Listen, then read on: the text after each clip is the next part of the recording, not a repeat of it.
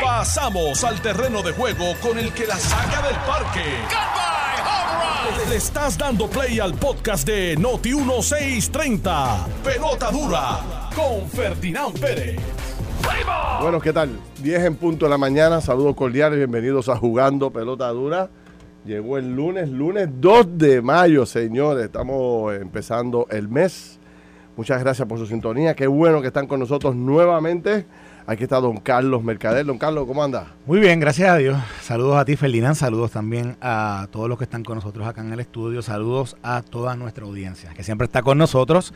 De 10 a 12 en el mejor programa de radio en Puerto Rico, Pelota Dura por Noti 1630. También siempre recordándole a los buenos amigos que nos pueden seguir a través de el Facebook Live de Jugando Pelota Dura y también de Noti 1630. Así es. Feli, un fin de semana eh, intenso.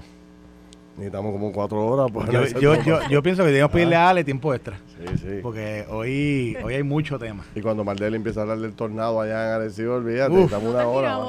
buenos días. ¿Cómo está Mardel y Jusino? Buenos días a ti, buenos días a todos los que nos sintonizan a través de las ondas radiales de Noti1 y también a través del Facebook Live de Jugando Pelotadura. Sí.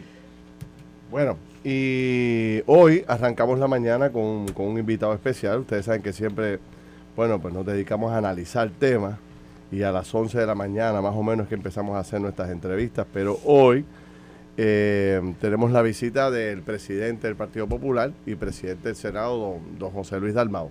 ¿Cómo está usted? Buenos días, Rubén. Eh, buenos días para ti, eh, Ferdinand. buenos días para Carlos. Buenos días para Maldeli. Y buenos días para toda la audiencia. Qué Un bueno. placer estar aquí en el programa. ¿Cómo y está? como ¿Cómo decía está? Carlos ahorita, que necesitaban tiempo extra. Sí. Como esto es pelotadura, es extra inning. Extra inning. Correcto, correcto. Muy bien. Bueno, presidente, eh, ha habido, llevamos como dos semanas, quizás más o menos, mal tasado, hablando del Partido Popular, analizando todo lo que ocurre dentro del Partido Popular. No han sido fáciles los días que usted ha tenido que enfrentar durante, los, eh, durante esta semana. Ha habido una crítica brutal eh, contra la institución, contra usted, contra Tatito, contra los alcaldes. No se ha quedado uno fuera de todo este proceso.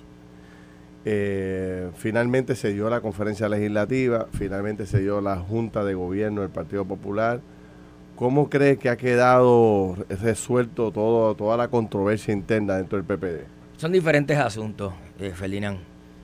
Hay asuntos legislativos, medidas pendientes, hay una redistribución electoral que trastoca algunos de los distritos senatoriales y distritos representativos. Hubo una controversia o algunas controversias entre funcionarios electos y ataques personales dentro del partido. Así que como presidente me toca enfrentarlas todas y las he estado enfrentando como parte de mis funciones y con el reglamento del partido. Primero atendimos la conferencia legislativa. Todos los legisladores que participaron tuvieron un turno para hablar, para expresar sus eh, diferencias en algunos proyectos, para expresar el que se adelantaran sus proyectos y para tener también sus observaciones en cuanto a la redistribución electoral y las posibles enmiendas al código electoral. En la Junta de Gobierno del partido se atendieron los informes sobre la reorganización del partido, los informes sobre las eh, condiciones de enmiendas al código electoral eh, y se atendió el asunto de las querellas presentadas y la disciplina por parte del partido. Se ratificó el CCI de de eh, enfrentamientos personales entre funcionarios eléctricos, electros y la eh, implementación del reglamento en cualquiera de las ocasiones en que se vaya a violentar eh, la disciplina del partido Pero- que está en el reglamento del partido. Yendo un poco más atrás, ¿por qué el PPD está en esta controversia tan grande? ¿Por qué a su juicio? Porque algunos líderes prefieren ir a los medios de comunicación y no utilizar los medios y mecanismos que ofrece el partido en su reglamento. Si usted ahí. tiene, si usted tiene una controversia entre alcaldes, tiene la asociación de alcaldes. Si usted tiene una controversia entre legisladores, tiene la conferencia legislativa. Pero si le urge, tiene el teléfono mío, llámeme. Vaya a mi oficina. Vaya donde el secretario del partido. Vaya a Cagua. La mayoría ha ido a mi casa. No, pero algunos prefieren ir a los medios de comunicación. Y eso está bien, tenemos derecho a la libertad de expresión, pero si viola el reglamento del partido con ataques personales entre funcionarios electos, créeme que le voy a aplicar el reglamento. Desde hoy. Desde, Desde el sábado. Desde el sábado. Sea quien sea. El que sea, legislador, alcalde, funcionario del Pero partido. hay, hay una persona que es el más el más que sale en los medios, el más prominente en toda esta discusión, que es Tatito Hernández, pero es, es presidente de la Cámara. Pero no todas las ocasiones en que sale, el compañero tiene un estilo fogoso. Esa es la verdad. Y mi estilo no es ese, y puede que haya diferencias de estilo. Personalmente yo no tengo nada contra él, ni contra ningún compañero del partido, y nunca lo he tenido en, mi, en mis funciones como legislador todos los años que llevo en el partido. Ahora bien, mientras tanto no haya ataques personales, mientras tanto no haya violación del reglamento del partido, el, el partido dice cuáles son los deberes de cada si candidato. volviera a ocurrir lo que ocurrió entre Carlitos López, Tatito, el alcalde de Dorado y todos los legisladores, ¿usted va a aplicar el Yo reglamento? confío en que no tenga que llegar Pero a si, aplicarlo. si ocurriera, No me va a temblar la mano para aplicarlo. Y no solamente porque tengo la potestad como presidente. Tengo el mandato de la Junta de Gobierno que el sábado aprobó mis tres propuestas de forma unánime. Unánime. ¿qué son cuáles? Primero, desestimamos todas las querellas para poner un alto y detente al ataque personal. Ni una ni la otra. Tenga o no tenga razón. Basta ya. Segundo, el cese y desista de ataques personales entre funcionarios electos. Y tercero, la aplicación de disciplina si alguien incumple con el reglamento. Y ahí es que está la fuerza que usted tiene ahora. No solamente me lo, me lo, me lo da el reglamento, lo que sucede es que ahora la Junta de Gobierno también lo aprobó de forma unánime. Mire, presidente, eh, Carlos Mercader. hablamos del, del tema de Tatito Hernández y, y el alcalde de Dorado. Pero, por ejemplo, hace dos semanas quizás ya, o no sé si ya tres, hubo una serie, una retraída de, voces populares que propusieron públicamente la posibilidad que ellos mismos estaban ocultando, ver si corrían independientes o con un color distinto al color rojo. eh, salió eh, Luis Raúl Torres y dijo que, estaba viendo a ver si corría independiente. Salió el alcalde de Caguas diciendo que iba a ver si corría con la pava, pero amarilla. Y, y la respuesta, eh, aquí la analizamos, eh, a través de su secretario del partido, Ramón Luis Cruz Bulgo. Yo me acuerdo que esa mañana, eran las siete y pico de la mañana, yo estoy escuchando a Normando por las mañanas, y de momento yo escucho que Ramón Luis Cruz Bulgo lo que viene es con una metralla a, a Bulito, mira que el ganó más que por dos mil votos, que está, que-". Yo decía, Dios, pero espérate, espérate, ¿qué es esto? Yo Soy cuestioné aquí, soy el pueblo de Arnao. ¿cómo yo es? cuestioné aquí y le pregunto a usted, esa estrategia de responderle a estas críticas medio en ataque, es una buena estrategia si uno lo que quiere es buscar la unidad del partido. ¿Es una estrategia diseñada por usted o Ramón No. Luis Cruz Bulgo está, No, no, no, está siguiendo lo que él entiende que debe No, hacer? él está ejerciendo su función como secretario, que también es la de imponer eh, el orden basado en el reglamento. Ahora bien, a los compañeros populares, legisladores y alcaldes, en su mayoría, para salir electos dependen del voto íntegro bajo la insignia del Partido Popular.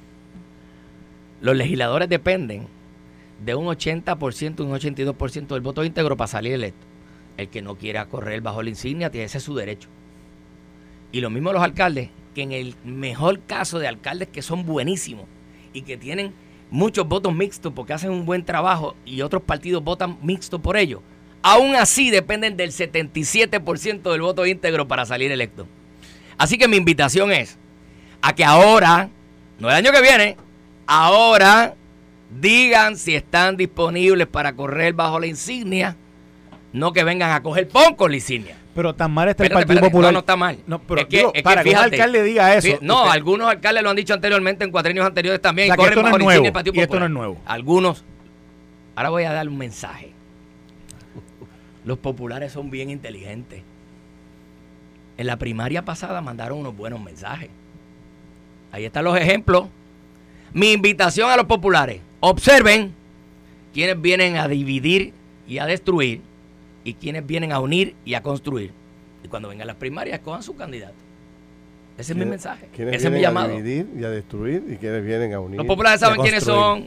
Saben quiénes son. ¿Usted se siente cómodo con la respuesta que ha tenido a su persona como presidente de la base del partido? Totalmente. ¿Usted totalmente. entiende que la base lo respalda? lo Totalmente, me siento haciendo? bien con la base del Partido Popular. Estuve las semanas anteriores en el municipio de Aguada, estuve en el municipio de Aguadilla, estuve en el municipio de Ponce, estuve ayer en Atillo, donde tengo que felicitar al pueblo de Atillo que se desbordó votando en esa primaria. 91% de los populares que votaron en la primaria para la candidatura a la gobernación en el 2020 votaron ayer. Están buen- activos y vivos, listos para número, votar. Un buen número. Listos para votar los populares. Ayer. Y escogieron a Carlito Román en una primaria limpia, en una elección ordenada, agradezco al componente electoral del Partido Popular. Habían funcionarios de más, hubo asistencia perfecta en todos los colegios y dieron un ejemplo de democracia y de civismo. Felicito también al alcalde Chely Rodríguez que hizo una transición ordenada y que el pueblo de Atillo, popular, escogió a su sustituto en el día de ayer. Que yo Carlos recuerde Román. en las pasadas semanas toda esta controversia, esta especie de cisma en el Partido Popular, eh, empieza yo creo que con una carta de Gerardo Toñito Cruz, yo creo que fue el primero que fue bastante vocal. Y después de ahí, en distintos temas, como que siguieron uniéndose otras voces, y usted, el país las conoce. ¿Por qué no haberlo parado desde el principio? ¿Usted, usted pensó que, esto, que, que eso iba a quedar ahí, que no iban a seguir más gente quejándose? Fueron, fueron asuntos usted lo distintos. subestimó. Fueron asuntos distintos. Una, una Pero, situación pero tuvo como que, ver. cada semana había otro popular quejándose por, por algo, haciendo y, van, y, señalamientos van, públicos. y van a haber más quejas. Normalmente cuando pasa un ciclo electoral, en lo que se escoge un nuevo liderato, una nueva junta de gobierno, unos nuevos candidatos o posibles candidatos, está esa controversia buscando posiciones y a la misma vez haciendo señalamientos y haciendo críticas. Yo no voy a estar ajeno a eso. Yo lo sé desde que juramenté. Cuando juramenté como presidente, yo hice un recuento de cómo salieron los presidentes del Partido Popular anteriormente y que a mí me iba a pasar lo mismo. Me va a pasar lo mismo, voy a recibir críticas. Ujú. Pero fíjate que yo leí Pero un... usted esperaba que fueran internas y no de esta manera. Bueno, claro. ¿Usted siente que lo- Porque yo las he promovido siempre, la discusión interna, no externa. Los trapos sucios se lavan en casa. Siempre yo le he propiciado. Nunca he atacado a un compañero. le frustró esa acti- esa- esas actuaciones? Y máxime de gente cercana. De gente cercana que puede levantar el teléfono o puede caminar a pie a mi casa. ¿Se sintió decepcionado por eso? Claro que sí. Bueno, usted mencionó, Claro que sí. usted mencionó, por ejemplo, Pero- por darle un ejemplo de lo que estaba hablando Maldeli, cuando Eduardo Batia lanzó una crítica pública, usted Sí. salió públicamente y te dijo, pero sí que raro si yo hablo conmigo. Al- hace dos días, un día estaba conmigo en Washington. Eso, eso. Pero O sea, usted- para que la gente, se- o sea, por esto yo, yo lo escuché no de usted, de otra persona, que antes de que de que Eduardo Batia lanzara el cohete, el proyectil que lanzó desde, desde donde él está ahora mismo, no sé qué, qué- qué- qué está en, él está en, Yale, ¿no? en- en- en- en New Jersey. en New Jersey, desde allá, eh, usted lo había visto dos o tres días antes y Habíamos, estado eh, juntos habíamos compartido juntos en, la, en el caucus hispano en Washington. y él no le dijo nada. Nada. O sea, que le Sobre un proyecto que está radicado Ese desde el le 6 do- de diciembre. Ese le dolió porque usted contestó más duro. Usted le dijo, Bueno, claro. decepcionado estoy yo Primero que mi por amigo. lo que hiciste Segundo, con el tema que, de la que energía. ha sido un, un compañero legislador, un compañero de partido, pero lo considero mi Usted amigo. fue su portavoz por, por cuatro Y su años. vicepresidente. Pero- Y entonces, estando conmigo en Washington, no me menciona nada de un proyecto que está radicado desde diciembre 6. Esa sí me dolió. Pero Porque las demás, fíjate que las demás yo las analicé en una sillita frente a la playa. Que yo recibo un titular de un periódico un fin de semana y dice que el partido está fuera de sintonía. Y yo me puse a ver el artículo. Todos los que declararon algo en ese artículo perdieron la primaria. Y yo pregunto, ¿y quiénes son los que están fuera de sintonía? ¿Los que ganaron o los que perdieron la primaria? A los que decían que el partido estaba fuera de sintonía habían No, perdido. habían perdido- los que estaban en el artículo del periódico habían perdido la primaria. Entonces, desde afuera, no, el partido no está en sintonía. ¿En serio? ¿Tú perdiste la primaria? ¿Quiénes son los que no están en sintonía con el partido? ¿Los que ganaron la primaria o los que la perdieron porque los populares lo rechazaron? Ahora, Presidente, pero- eh, hay un hay un, un último caso, ¿verdad? Porque a pesar de que la Junta se reúne, toma la determinación que toma y usted dice que va a aplicar el reglamento, Yo espero Eh, no tener que aplicarlo. el presidente de la Cámara plantea que lo que se está haciendo es como una especie de componenda para llevar a Charlie Delgado a la presidencia del partido. Mira, para que Charlie se convierta en presidente. Pero Mira. usted me dijo a mí en televisión el jueves, creo que fue o la semana pasada, que usted no descarta volver a revalidar como presidente del partido ahora cuando se las bueno, candidaturas. yo, yo he o aspirar a la presidencia del partido. yo he sido bien eh, comedido en no entrar en hablar de candidatura. Primero porque hay propuesta una fecha para cambiar la fecha de, de las candidaturas de diciembre a enero del 2024. Faltan 20 meses. Número dos, si yo estoy concentrado en unir el partido y en reorganizarlo, hablar de candidaturas va a distraer la atención. Pero lo que te dije en el programa, y lo repito aquí, yo he sido un soldado de fila dentro del Partido Popular. De hecho, la primera persona, la primera persona que me dio el listado de los populares para irlo a buscar, para, para participar en una primaria, está sentado aquí al lado mío. Estábamos en la Juventud Popular los dos y me dijo, yo te voy a ayudar Yo he oído como loco. unas 30 o 40 libras menos. Para los que no están viendo aquí por cámara, José- el presidente del Senado acaba de señalar a Felino Porque, Pérez. porque estábamos en la juventud, ¿verdad? Y, y- y él era presidente de la juventud. Y yo, eh, en aquel momento, con una librita menos, la primera lista de Ah, populares para ir a visitar. Ah, vienen- Para ir a visitar. Y yo siempre lo he dicho. Y comencé ahí. Y he estado disponible siempre para donde el Partido Popular me necesite. Yo no me postulé para presidente del Partido Popular. La ex gobernadora Sila Calderón, Alejandro García Padilla, Héctor Luis Acevedo, César Miranda, Javi Hernández, presidente de la Asociación de Alcaldes, Rafael Tatito Hernández fue a mi casa a pedirme que me hiciera disponible. Tatito. Tatito, todos ellos me pidieron que fuera una figura de consenso pasadas las elecciones para reorganizar el partido de cara a un ciclo electoral. Y eso es lo que voy a hacer en o antes del 5 de noviembre, que es la fecha que dispone el reglamento para escoger una nueva junta de gobierno. Se abrirán las candidaturas y los sobre- populares van a escoger esa junta de gobierno. Y cuando ese momento llegue, yo diré si estoy disponible y si los populares entienden que les puedo servir en alguna posición, ahí Pero estaré. este señalamiento de Tatito, para terminar la historia sobre eso. No, no, aquí ese- no se está haciendo ninguna, aquí no se está haciendo ninguna Charlie. Delgado está corriendo, usted lo sabe, está Mire, visitando, está amarrando gente y pero, nos pero- dijo. pero él es el vicepresidente del partido, tiene eso. derecho. No, y había, y, Y había, corrió la había letreros Y corrió. ahora. El ah, sábado. sí, fojaron No hay ningún problema. No hay ningún problema, Felina, y, y a todos los populares. Mira, ayer estaba conmigo en, en Atillo el senador Zaragoza y el senador Jesús Manuel, este, acompañándome a la, a la, a la, a la primaria de Atillo, o sea, los populares, y estaba Rubén Soto y Elizabeth, los senadores de Arecibo. O sea, los populares están invitados a ir a las actividades. Pero yo- corran o no corran, o tengan mire, aspiraciones pero- o no. Ahora bien, Pero usted no está viviendo lo mismo que vivió Héctor Ferrer en un momento dado cuando fue presidente, reorganizó el partido y de momento vio el mismo partido que él había ayudado a reorganizar irse en contra de él cuando él quiso quizás aspirar a... a- por eso ahorita dije de las historias de los pasados presidentes. Pero, pero- pero lo está viviendo usted también. O sea, ¿usted cree que los... o sea, y- y mire, mire porque le planteo esto. ¿Vale la pena ser presidente del Partido Popular después de una elección? Porque aquí cada vez que hay un presidente después de una elección, lo que hay es... Son eh, retos. Cacería. So- fueron más los que me dijeron que no aceptara que los que me dijeron que aceptara. ¿Y, y por qué fueron lo, más ¿Por qué lo hizo? porque yo siempre he estado disponible para mi partido y yo creo que había que reorganizar el partido y yo creo que desde la posición que yo obtuve en la primaria, que llegué número uno, Pero usted sabía que venía un claro, camino sí, difícil. pero, pero aunque no sea presidente los he vivido también. Así que la presidencia la ocupo para cumplir con el llamado que me hicieron algunos líderes y para cumplir con mi responsabilidad histórica por las posiciones que he ocupado, el resultado electoral de la pasada elección, que me, que me permitió presidir el Senado, pues tener una posición donde ayudar a mi partido y para eso lo acepté. Voy a ayudar a mi partido, lo voy a reorganizar electoralmente, lo voy a reorganizar políticamente, que los populares escojan en las primarias, en la elección, la nueva Junta de Gobierno, los nuevos candidatos. Yo estaré disponible donde los populares me necesiten, pero yo quiero que ese partido, mi Partido Popular, esté unido y organizado de cara al ciclo electoral. ¿Quién va a ser el candidato a la gobernación por el PPD en Bueno, el 2024? Para los Hay que, para los que hay dicen que el partido está mal, ¿Hay candidato para hay, el hay 2024? candidatos de sobra. ¿Quiénes son? Dígame los nombres a ver. ¿Quiénes son?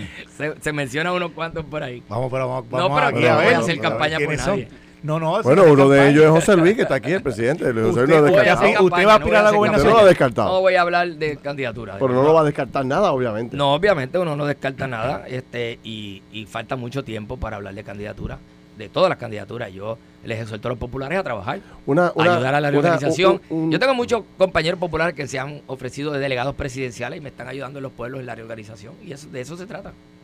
eh, algunos plantean que este rompimiento eh, que le sorprendió a medio mundo entre usted y Tatito, porque usted, como usted dice, Tatito fue a pedir. No, no ha habido ningún rompimiento. Bueno, todo esto, todo lo que ha ocurrido públicamente demuestra que no hay la mejor relación ahora mismo. Yo tengo buena comunicación. Usted sí, pero quizás del otro lado no, porque se le plantea de que usted, al nombrar a Ramón Luis Cruz Burgo de secretario general del partido, que era eh, como que el director de campaña de Jesús Manuel para derrotar a Tatito en la presidencia, fue un error estratégico.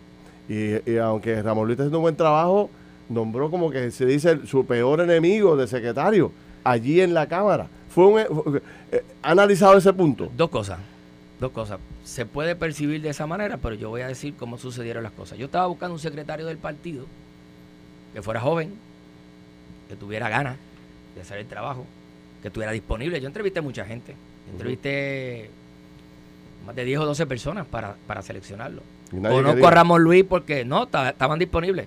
Ramón Luis trabajó conmigo, después se convirtió en legislador de mi distrito, así que yo la- de, la, de la calidad de, de su compromiso con el Partido Popular y, y lo seleccioné.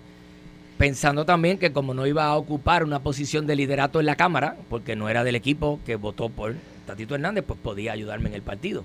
Nombré a Gretchen Hau, la senadora, joven, como subsecretaria, como parte de la reorganización de nuevas caras dentro del Partido Popular. Esa fue mi decisión. Se pero usted especular todo lo pero sabía que iba, pero usted sabía que iba a traer una repercusión con Tatito. En mi equipo de trabajo, no, no lo sabía. No. Pero en mi equipo de trabajo. Pero mire, pero presidente, pero sí. déjeme plantear. Es que, es que acá en el partido es distinto a la Asamblea Legislativa. No, yo sé, pero yo, bueno, pero. Pero, pero tengo que señalar algo. Una cosa no está muy distanciada de la otra. Se quedó la pregunta a mitad y, tiene que ver, y tiene que ver con esto. En mi equipo de trabajo hay personas que fueron colaboradores cercanos de Carmen Yulín, colaboradores cercanos de Charlie y colaboradores cercanos de Eduardo Batia. Aquí nadie puede decir que yo estoy con un team en particular. Le abrí las puertas a todo el que quiera trabajar y todo el que quiera trabajar, que me dice, estoy disponible, véngase para acá, independientemente. A mí nadie va a poder decir que yo soy de un team. Yo soy del team del Partido Popular. De acuerdo, pero mire lo que le voy a plantear. O sea, Esto es una campaña, este presidente. Bueno, porque es que yo no he sido, a, mí, yo, le, yo le he servido bien a todos los presidentes. Porque Tatito, no, Tatito no esconde, no esconde su, su poco, poco, poco eh, agradecimiento, su poco gusto con Ramón Luis Cruz Tanto que en su presupuesto el más bajo en la Cámara. Tuvieron diferencias. Eso lo hemos analizado aquí. Bueno, pues entonces era una consecuencia pues, eh, previsible. Pero es que lo que pasó en la Cámara fue después que yo lo nombré secretario, no antes. Pero eso no viene, eso no viene trayendo una historia desde, desde, desde esa elección para la presidencia. lo mismo con otros compañeros en la Cámara que no votaron por, por Tatito y para, una pregunta, y hoy día, para la presidencia de, la Cámara. Después de la, después de la conferencia legislativa, después de la Junta de Gobierno, esa relación está mejor, la de Ramón Luis Cruz y Tatito. Porque yo creo que ahí. No, ellos tienen sus diferencias y hay otros compañeros también. Hay, sus diferencias, no, eso no hay duda. Mire, le tengo una pregunta de. de ahora fueron a la elección en Atillo. Y en Atillo fue una renuncia de un alcalde por una condición de salud, no obviamente lo que ahora vamos a ver en Guayama. Guayama este sábado hay votaciones allí. Guayama, Eduardo Cintrón sale por un caso de corrupción, hace un acuerdo con Fiscalía, se declara culpable. Eh, ¿Cómo está el Partido Popular Democrático en Guayama cuando hemos visto a Nalmito por un lado también tirando, siendo parte de todas estas controversias? Vemos lo de Kia Rosario, vemos lo de Brian Vázquez, que había sido presidente de esa junta subasta, que, que ¿verdad? estuvo envuelta en la contratación de esas compañías por las cuales el, el alcalde en un momento dado se declaró culpable. ¿Cómo está esa situación y si vamos a ver el mismo número de participación que vimos en Atillo? Bueno, yo invito a los populares a movilizarse en Guayama. Yo he visto una campaña activa, es una campaña corta. Hasta ahora no he visto una campaña desordenada allí, sino todo lo contrario, ordenada. Y exhorto a los populares a que sigan dando ese ejemplo y que el sábado salgan a votar. Tan fuerte como fueron a votar en Atillo, que demuestren esa militancia en Guayama y que escojan el alcalde o la alcaldesa que ellos quieren eh, para dirigir los destinos de ese pueblo. Bueno, eh, terminando ya, presidente, ¿qué va a pasar con el tema de más controversial, que es el tema del puerto del aborto? Usted está monitoreando el proceso, hubo un choque eh, bastante fuerte entre Rodríguez Bebe, Joan Rodríguez Bebe y el secretario de Justicia el pasado viernes, creo que fue, o el jueves. Eh, y, también, y también con Ana Irma Rivera hacen con la senadora. Exacto. ¿Cómo, cómo usted cree que va a terminar esto? Bueno, va a seguir el trámite legislativo cuando la presidenta de la comisión esté lista para someter un informe, lo someterá ante la comisión, se votará y continuará el trámite legislativo que corresponda, si se aprueba, si no se aprueba, para entonces llevarlo al hemiciclo. Yo no he detenido ni ese ni ningún proyecto, ni me le he sentado encima, ni engavetado nada. Como dije desde que juramenté, es un Senado pluralista, Allí se aprueban medidas y se derrotan medidas con los votos de todos los partidos y un senador independiente. Y así ocurrirá con este proyecto también. se llevará a cabo el trámite legislativo y como corresponda, así sabremos al final si se aprueba o no se aprueba. Yo, sobre ese tema yo quería hablarle porque yo sé que hay temas ideológicos que están dividiendo también el partido, o los líderes del partido, eh, pero y el tema del aborto apareció de momento como un tema de división del partido, que si son liberales, que si son conservadores, que si son de centro, que si son de izquierda. hay un hay un issue allí. Pero antes, no me quiero ir a las alcaldías porque hay una super controversia con la alcaldía de Trujillo Alto. Hay un alcalde que públicamente se habla que está ausente. Y de lo último público que se conoce es que usted ha hablado con él. O sea, usted ha tenido conversación con él. Sí. ¿Cuál es la situación del alcalde de Trujillo Alto? ¿Él va a renunciar o no? Él sigue como alcalde. No ha habido ningún otro eh, señalamiento que no sea los señalamientos públicos de una posible investigación. Eh, y obviamente pues yo he tenido conversaciones con él eh, de, diferentes eh, aspectos, pero no las voy a hacer públicas. Eh, y el alcalde ha estado ausente de los medios, pero ha estado ejerciendo como alcalde. En cuanto Él está a en Trujillo Alto siendo alcalde. siendo alcalde. Por ahora no hay ningún tipo de acción de carácter, digamos, disciplinario que el partido vaya a tomar porque el contra reglamento él. no lo contempla porque él no ha tenido ningún tipo de señalamiento. Mientras no Mayagüez sea igual, Mayagüez igual. acusado se en el caso de. Mayagüez hubo una acción del gobierno eh, de la oficina de- del fiscal especial independiente, donde se removió al alcalde eh, temporariamente de su posición y el reglamento del partido, si eso sucede, yo tengo que removerlo de su posición como presidente del comité municipal y allí se está llevando a cabo la reorganización con el secretario del partido.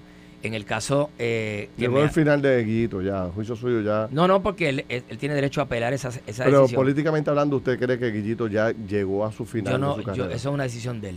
Es una decisión de él. Pero han, Este, han conversado sobre ese futuro político. hemos conversado por hace tiempo sobre la reorganización del partido en Mayagüez. No sobre el futuro político No, de él. sobre la reorganización, Bueno, no sobre su, su futuro político. Tengo- En el tema que me pregunta del aborto, yo hice una expresión en una conferencia de prensa porque los periodistas me preguntaron de otro tema y como la hice desde el partido, se malinterpretó en el sentido de que es una posición mía, son mis convicciones, este, es lo que yo pienso. Nunca quise eh, ofender a nadie, ni fue mi intención tampoco. Este, y hay personas del partido que opinan de diferentes maneras. Ahora, el país sabe cómo yo pienso. Pregúntenle a los demás cómo piensan. Porque no han hablado. Los populares no? saben que yo defiendo el ELA, que no creo en la pena de muerte, que no creo en el aborto, que no, eso se lo saben de frente. Ahora hay otros calladitos o no se que atreven le a- digan al país cómo piensan. O es que no se atreven a decirlo. Ah, bueno, pero se tenemos que criticar. Que digan lo que piensen, asuman posturas como las estoy asumiendo yo. Bueno, presidente, gracias. Tengo que pausar, pero quiero que escuche esta pregunta y con un sí o un no usted me contesta cómo se siente con este tema. Vamos a la encuesta. Felites Auto en Caguas presenta en pelota dura la encuesta del día. Fácil, presidente, para que conteste por el, por el medio del plato, que conteste con un sí o un no. Cada, cada vez que le dicen eso al presidente, dice, ay, ya viene con una puñalada ahí. no, no, suavecito, fácil, fácil, fácil. Deben celebrar una revancha entre Amanda Serrano y Katy Taylor en Puerto Rico, ¿sí o no? Sí, Ahí está, facilita. Se lo dije. Sencillito, Se lo dije. sencillito. Voy a una pausa. Recuerden que pueden entrar a notiuno.com y ahí participar de esta encuesta. Venimos rápido. Estás escuchando el podcast de Pelota Dura, en Noti1 con Ferdinand Pérez. Bueno, mis amigos, regresamos aquí. Son las 10 y 35 de la mañana. Yo soy Ferdinand Pérez. Carlos Mercader está aquí. Está Mardeli Jusino. Y acabamos de terminar una entrevista muy interesante con el presidente del Partido Popular y al mismo tiempo presidente del Senado, José Luis Dalmao. Eh, ¿Qué les parece la entrevista de José Luis?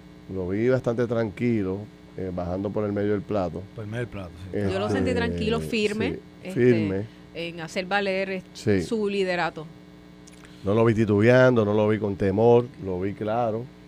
Dijo claramente y consistentemente, no quiero aplicar el reglamento, pero tengo el apoyo de la Junta de Gobierno ahora para aplicarlo tan pronto empiecen las controversias.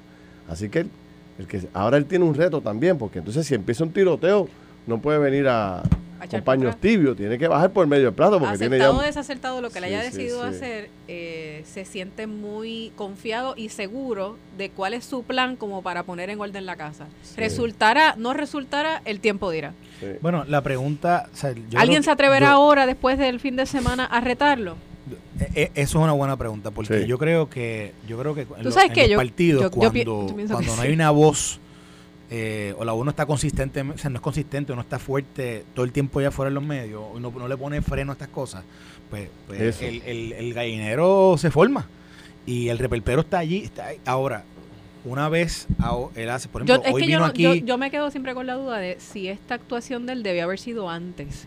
Recuerden que esto No, empieza seguro con la carta de. Toñito Cruz que yo estoy si seguro la tiene que memoria no me falla, era privada, no fue que él la divulgó, no sé. Me parece que fue una cosa que se Bueno, pero filtró. fue pública, salió pública. Salió pública y después de ahí vino una retraída de, de críticas de distintos tipos, de distintos temas, porque no era lineal de un solo tema, era de todos lados, izquierda, derecha, de arriba, de abajo, de, de, de todos lados. Yo- yo- y ahora es que él toma esta determinación y no sé si Yo debe creo, haber que, sido eh, antes. yo creo que él creía que el tiroteo se iba a apagar, se iba, se iba disipar. Que no iba a disipar solo. no iba a seguir. Sí. José Luis es un veterano. Este tiempo lleva veintipico años frente de una cosa y la otra. O sea, nos dijo algo que nosotros no sabíamos, pero, pero pero el tipo, o sea, que sabe del juego. Pero yo creo que él cometió un error grave, a mi juicio, que fue el no estar públicamente reaccionando, ni comentando, ni impartiendo direcciones. Y ante la ausencia, pues nosotros lo hablamos aquí varias veces, ante la ausencia del líder, pues tú sabes, todo el mundo empezó a coger el micrófono y a, y disparar. envalentonados. Sí. Hoy yo cosas. creo que ya entendió el mensaje. Fíjate que después de la Junta de Gobierno viene aquí, atiende un foro que, que es muy importante y que él sabe que estábamos haciendo críticas significativas sobre él. Vino hoy, apagó el fuego, impartió instrucciones, dijo por dónde va. Y oye, pues, pues la gente tiene que, ¿sabes? Eh, eh, El hombre está, está vivo, está presente y tiene un plan y va en, y va en una dirección. Pues eso Pero hay, hay apaga el fuego. eh, fíjate que él habló de reorganización política y electoral. Y electoral. Nunca mencionó ideológica. Y eso es un talón de Aquiles es que va a tener el partido. Eh, no, ahí implosiona. Sí, sí, sí. Sí, bueno, Digo, está implosionando vamos, ya, vamos- pero. vamos a hablar claro. O sea, el Partido Popular Democrático tiene muchos problemas. O sea, no es. Aquí. Yo, Yo no, sé, no probablemente no se atienden todos a la misma vez, pero el asunto Es ideológico es un Sí. problema. Ese es un problema eh, es el de base. de base y, y De de, base. y de definición, incluso hasta de dirección hacia dónde vamos. Pero, pero los problemas Importante. inmediatos, inmediatos. El tema de Trujillo Alto es un tema, yo sé, y lo contesta, él lo habla, Sí. pero, pero no está resuelto. No está resuelto porque ahora mismo tiene unos legisladores públicamente cuestionando cuestionando si el alcalde de Trujillo Alto está o no está, que si le, le pidieron reuniones y él dijo que no las quiere dar públicas. Legisladores que del si- Partido Popular. del Partido Popular Democrático. Claro. En Centro Trujillo Alto hay un problema grave. Y de nuevo, yo quise hacer, yo quise hacer la diferencia entre lo que es Atillo y lo que será Guayama y lo que serán otros pueblos, porque en Atillo no hubo una renuncia por corrupción, hubo una renuncia, una situación muy razones. distinta, muy distinta. razones. Y mira, y el hecho de que haya un partido que haya ido el 92%, pues mira, pues qué bueno. Pero, pero no tiene el embate, esa elección, esa primaria, que tiene o que va a tener estos otros municipios que han enfrentado, que van a enfrentar situaciones donde tienen alcaldes que han salido o van a salir por, por temas de corrupción y, y que afectan directamente al partido. Sí. Lo afectan. Entonces, esos son asuntos complicados. Además, mira lo que nos dijo aquí. Todavía Luis Raúl, digo Luis Cruzbulgo, Ramón, Ramón Luis Cruzbulgo, y Tadito todavía tiene sus diferencias, lo dijo aquí. Y ese sigue siendo el secretario No, del pero Partido eso, no va, eso no se va a resolver. Sí, ¿verdad? exacto. Bueno, pero No pues, eso quiere decir que está latente la posibilidad de que ya mismo se entren a tiros de nuevo. Pero aquí el mensaje, y yo creo que está claro, o sea, aquí el mensaje es, en gran medida, es para Tatito. O sea, si aquí Tatito continúa con alguna forma u otra haciendo sus planteamientos públicos de las diferencias de opiniones que él tiene sobre cómo se manejan los asuntos del partido, yo le voy a meter mano al que sea, dice él. ¿Y tú crees que Tatito se va a que este es estar el presidente de la? Cámara. O sea, bien, esto se formaría el... Por eso, ¿y Una ¿tú, controversia tú crees que el presidente de la Cámara de Puerto Rico, Rafael Tatito Hernández, va a estar ahora y se va a poner guantes de seda? Sí, sí, difícil. ¿Tú crees que se los pone? Muy difícil. Muy Yo difícil porque ya difícil.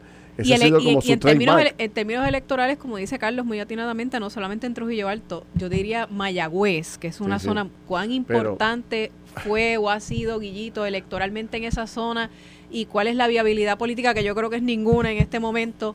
¿Cómo van a atender eso? ¿Cómo afecta eso eh, toda la, la- la plancha electoral? No Sí. solamente la alcaldía, sino eh, los representantes, senadores. ¿Cómo, cómo, cómo, cómo afecta todo eso, toda esa Pero región como del tú oeste? dices, eh, ya Tatito de- ya tiene una marca, ¿no? Y la gente lo conoce porque es un hombre, o sea, que dice las cosas como las cree y no le importa las consecuencias. Yo dudo que Tatito vaya a cambiar su estilo en lo que resta de cuatrenio, ¿no? Yo creo que va a coger una pausa en los próximos días para dejar que la cosa se enfríe porque es lo más conveniente para todo el mundo, ¿no? Bueno, y te voy a decir Eh, algo, de, pero- decirte algo de Tatito. ¿tú, crees, tú, Déjame- crees, tú, tú crees que él va, o sea, como, de- como, como se decía antes, encabulla, vuelve Bueno, y tira? Es un eh, hay tantos de temas controversiales que quedan pendientes por atender, eh, donde hay diferencias de opiniones grandes entre Cámara y Senado. Que si no hacen lo que dice Osorio Dalmao, que cojan el teléfono y lo llamen o lo visiten o lo que sea, la controversia va a seguir porque son dos cuerpos que opinan distinto en muchos temas y le quedan temas controversiales muy grandes, empezando por el del aborto, marihuana y tantos otros que están por ahí corriendo, que veremos a ver cómo se atienden. Mira lo que te quería decir Tatito y con esto si quieres, eh, podemos pasar a otro tema. Sí, sí, sí, que tengo un tema aquí bien interesante. el tema, yo te voy a decir algo de Tatito que a mí me sorprende. Tatito es el presidente de la Cámara. Tatito tiene, él busca proyectarse como un líder del Partido Popular Democrático y las voces. yo creo que lo logró. Porque obviamente. Sí, pero su, pero su estilo de, de, pelea pequeña, yo creo que le, le resta le resta posibilidades a, a convertirse en el líder o en el líder que quiere ser o aspirar a las posiciones que quiere aspirar. Porque él no está aspirando a ser alcalde dorado, supuestamente. No. Él está aspirando ya, qué sé yo, a comisaría residente, gobernación, no sé. O sea, tú entiendes que su estilo no, es, divisorio, no es conciliador. Bueno, lo que pasa es que eh, el hecho de que la pelea con Carlos López todavía hoy día sea titular, cuando es una pelea que, mira, eso era para verle sepultado hace 10 años atrás porque tú ya, tú, te moviste de eso. Antes decía la gente que tú querías ser alcalde dorado, sí. pero ya él no está en esa. Y gracias a Dios el tiempo le ha permitido a él unas oportunidades y se movió. Pues señor, mueva también el carro y adelante porque de lo contrario, de lo contrario, te estás quedando estancado en, uno, en, unos estilos y, una, y unas formas de operar que yo no, que yo no estoy seguro si a los populares les gusta, no estoy seguro si al pueblo le gusta. Y acuérdate que cuando tú aspiras a esas posiciones, ya no estás solamente pensando en, en, en Maguayo y Guillar, y lo que piensa Maguayo y Guillar, o lo que piensa en el pueblo, estás pensando ahora lo que piensan, en, espérate, lo que piensan en otros pueblos, en, otra, en otros lugares, porque esa gente va a también votar por ti si es que aspiras a eso. Así que yo no, y lo digo como, como constructivo en realidad, no estoy diciendo, no, estoy, no, no quiero aquí, eh, lo que estoy tratando de decir es, ya datito, donde él está y a donde él se proyecta, yo creo que está en él dejar atrás esa guerrita. Y, y si existen, y si están, olvidarse de ellas. Y, y, pensar en las guerras mayores, porque son guerras más grandes las que vienen.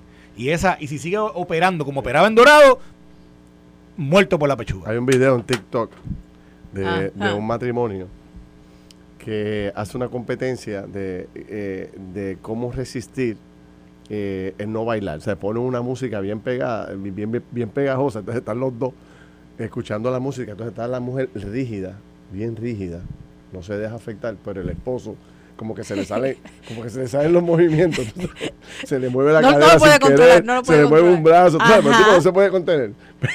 Así le va a pasar a Tatito. Le han dado ese directriz y el hombre hasta que no pueda más. Yo, yo creo que es en su beneficio. Yo creo que es en su beneficio. Porque total, de nuevo, él ya no está aspirando a, cosas, a, cosas regionales, está aspirando a algo más grande, así que nada. Mira, hay otro tema que no quiero dejar pasar y quiero atender rapidito y quiero la opinión de ustedes. Y quiero aprovechar el mismo tiempo para que la gente se alerte, se prepare, tome conocimiento. El tema de los kayaking. Ese es un tema que a mí me aterra. Te voy a explicar ahorita por qué. Porque lo vi muy de cerca, ¿no? Eh, pero acaba de salir una noticia en los medios de comunicación de que en lo que va del año ya se han desarrollado 112 kayaking en Puerto Rico. Wow, 112. 112. O sea, 20, 20, por, 20 más que a esta misma fecha el año pasado. Y entonces esto a mí me, me crea una preocupación enorme. Por ejemplo, dice el artículo que el 11 de abril, ese día en particular, el 11 de abril, se dieron precisamente 11 kayaking en un solo, día. En un solo día.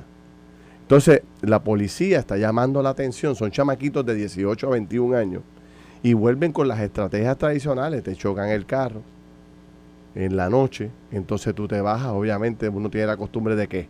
De detenerse y de bajarse para ver el impacto que le diste a mi carro. Y ahí mismo te, te encañonan y te quitan el vehículo. O si estás pues caminando por rutas eh, muy oscuras y pequeñas, caminos pequeños, aislados, te bloquean la carretera. Eh, y en otros casos te siguen, ya te conocen y te siguen. Entonces la advertencia de la policía es, oye, hay que tomar conocimiento. 112 personas. Y entonces cuando tú ves las regiones, en todas las regiones de Puerto Rico, ya no es San Juan. Sí, sí, que es across the board. Es across the board todo el país. Todo el país. Y entonces esto es bien peligroso. Yo vi eh, muy de cerca un kayaking, siempre lo destaco, fue aquí al lado de Noti1 a plena luz del día. Y mm, eran dos personas mayores. En plena luz del día vino una persona y encañona a estas dos personas. Yo estoy como cinco cajos más atrás. Y yo veo todo el proceso. Y entonces, tú sabes lo que yo recuerdo de ese momento que no se me olvida y me rompe el corazón. Es que al lado derecho, al lado del conductor, va una viejita. Y la viejita se baja del carro. Y con el, el- el miedo tan terrible que provoca eso de ponerte una 357, una pistola en la cabeza, bájate, dame el carro y dame las llaves y qué sé yo qué. La señora no podía caminar, se bajó y se fue de rodillas. Y se quedó en el piso tirada, porque no podía pararse, ella quedó... eh, Paralizada. Paralizada por el miedo. El miedo es paralizante. Sí, yo vi eso. Y entonces, la suerte que en el otro lado de la luz, viniendo de acá de, de- de San Francisco hacia Noti1, había una patrulla de la policía municipal e intervino rápidamente y cogieron la persona. Se fueron, pero eso fue Dios, tú sabes, que estaba la patrulla ahí y todo ocurrió. Pero 112 Pero son, personas. son experiencias Son experiencias terribles y la información que yo vive, tengo, para el que, las que el que la viva queda de- traumatizado. eh, debe ser horrible. Sin duda debe ser Bueno, horrible. mira, Horrible.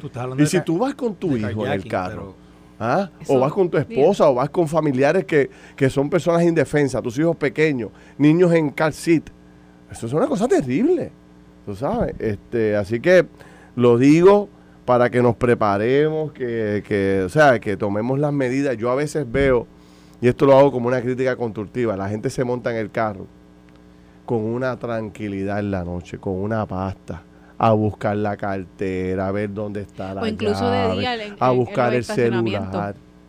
Y eso es uno de los peores errores. Usted tiene que salir rápido. Mira, se eso- monta en el carro. Eso que tú estás mencionando, el, el ca- que mi hija tiene apenas tres años, va a cumplir cuatro en verano. Exacto, Y el sábado estábamos exacto. en un centro comercial y, y dentro de lo que ella puede comprender, yo le explicaba la importancia de bajarse rápido del automóvil por este tipo de cosas. Exacto. Al- a, a un Hay que nivel, ¿verdad? Que ella como, como niña lo pueda entender de que, de que tenemos que bajarnos rápido, de que no podemos estar así, sobre todo si estamos ella y yo y no, no está papá. Sí. Eh, pues hay que bajarse rápido y es por este tipo de situaciones, Ferdinand. Mira, la gente nos está escribiendo por montones de, de casos que han vivido en la experiencia personal diciendo que es terrible o de gente que conocen, de vecinos, que es terrible. En la propia noticia destaca, y aquí lo traigo a ustedes, también el análisis, dicen que el problema que tiene la policía con, estos, con estas personas que arrestan es que lo que le ponen de fianza es una fianza de 3 a 5 mil dólares por ahí Y vuelven otra vez. aproximadamente. Bajita. Y los chamacos salen a la calle porque prestan la fianza inmediatamente y siguen delinquiendo, siguen haciendo kayaking, porque es más o menos el mismo grupo en diferentes áreas. Mira, yo sé que estamos hablando de carjacking y creo que es un tema importante. No, pero, exacto. Quiero añadir esta nota que sale esta mañana, Noti1 es quien la reporta, y, y y viene, viene de todas las estadísticas de la policía que dice que hasta la medianoche del viernes 30 de abril tenía en sus estadísticas en delitos de tipo, tipo 1 79 casos de violación, un aumento de 30 o 61.22% sobre los registrados el año pasado. Wow. Y yo creo que también esto es alarmante. Digo, o sea, a- hay, hay, que compa- hay que ver también que el año pasado era un año donde por la pandemia había mucho más control de la Ujú. gente allá afuera en la calle, etcétera, y pues posiblemente todas las estadísticas vayan a Ten- verse im- tendría que ver impactadas. ¿Cuáles son las estadísticas Pero- del 2019 quizás? Porque pero- ya 2020 fu- fueron años atípicos. Pero 80 casos, o, sea, digo, No. 79 casos en tres meses, cuatro meses, Sí, pues, sí. pues es, es fuerte. O sea, es- Mira, es y, y- es más o menos el mismo caso. O sea, hay gente, y yo, o sea, yo sé que el celular se ha quedado con nuestras vidas y es la realidad.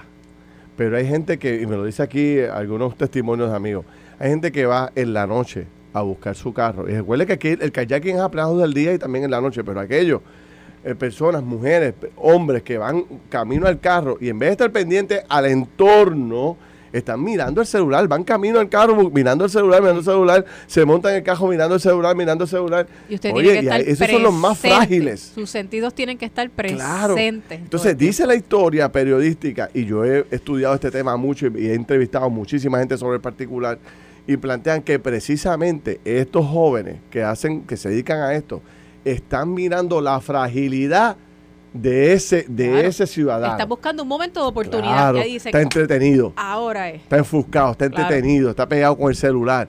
Ese es el candidato idóneo. Entonces, yo sé que, pues, nadie aprende de... de- de- Por cabeza de- ajena, Por cabeza pero- ajena. Pero por favor, ya hay 112 personas que han caído y si esto sigue así, vamos a terminar en más de 4 o 500 casos de carjacking. O sea, y puede ser usted mañana un familiar. Y aquí es importante destacar, porque el miércoles va a estar el jefe del FBI en, el, en Jugando Pelotadura. y lo quiero destacar porque el, la- el- el FBI había asumido jurisdicción y responsabilidad, federal. sí, pero había asumido como un rol protagónico. Vamos a acabar con esto. Y lo lograron, bajaron significativamente los casos de carjacking. Pero otra vez le han perdido el miedo y están al garete, tú sabes, unido a lo que Carlos dice, las violaciones. O sea, este, Y- terrible. Y ahí, ahí sale el, el aumento mayor o más significativo en San Juan. Dice que hay un aumento de 45% en San Juan, comparado con el año pasado. Sí, sí, Así que sí, no hay duda, no hay duda de que, de que son, son temas ¿verdad? de preocupación general para la población y yo creo que, que, pues, que es interesante. Sí, sí, sí. Lo que, y lo que queremos con esto es que la gente, bueno, pues, no quisiéramos ver un kayaking más. Hay que tomar medidas. Ese asunto de, de si usted lo, le chocan, ya recuerde que los seguros ya funcionan de forma distinta. Ya no se tiene que uno detener y pararse en el mismo medio de la carretera. ¿Te acuerdas? Para que Para que viniera el, el- el policía, policía. y viera el escenario. Ah, pues el culpable fue Mardelli que le dio por, el, por detrás del carro. O el culpable fue Carlos porque se, se- que, que dobló sin poner la señal. Qué sé yo, todo ese tipo de cosas, ya eso pasó mejor vida. Usted, usted le chocan el carro y usted se va y notifica a su seguro. Mira, tarde en la noche pasó esto y esto y esto. Y radica una querella en la policía y el seguro le cubre sus gastos, tú sabes. Este, así que no hay que estar eh, eh, como antes, que nos parábamos desesperados, mismo medio de la cajetera y el tapón gigantesco allá, porque habían dos carros que un- se dieron un besito ahí, uno detrás del otro. Y última instancia, sígalo para el cuartel. o sígalo para el cuartel, que es la mejor recomendación. Sígalo para el cuartel y, o busca un área iluminada, un área frente de un, lugar que haya mucha gente, el control de acceso a su urbanización, usted llega allí, hay un guardia, qué sé yo. Ese es ser creativo, pero no tenemos que bajarnos como unos locos a, a bregar con el asunto. Así que ahí dimos una, contribución hoy al debate sobre los carjacking. Esto fue el podcast de Noti1630. Pelota dura con Ferdinand Pérez. Dale play a tu podcast favorito a través de Apple Podcasts, Spotify, Google Podcasts, Stitcher y notiuno.com.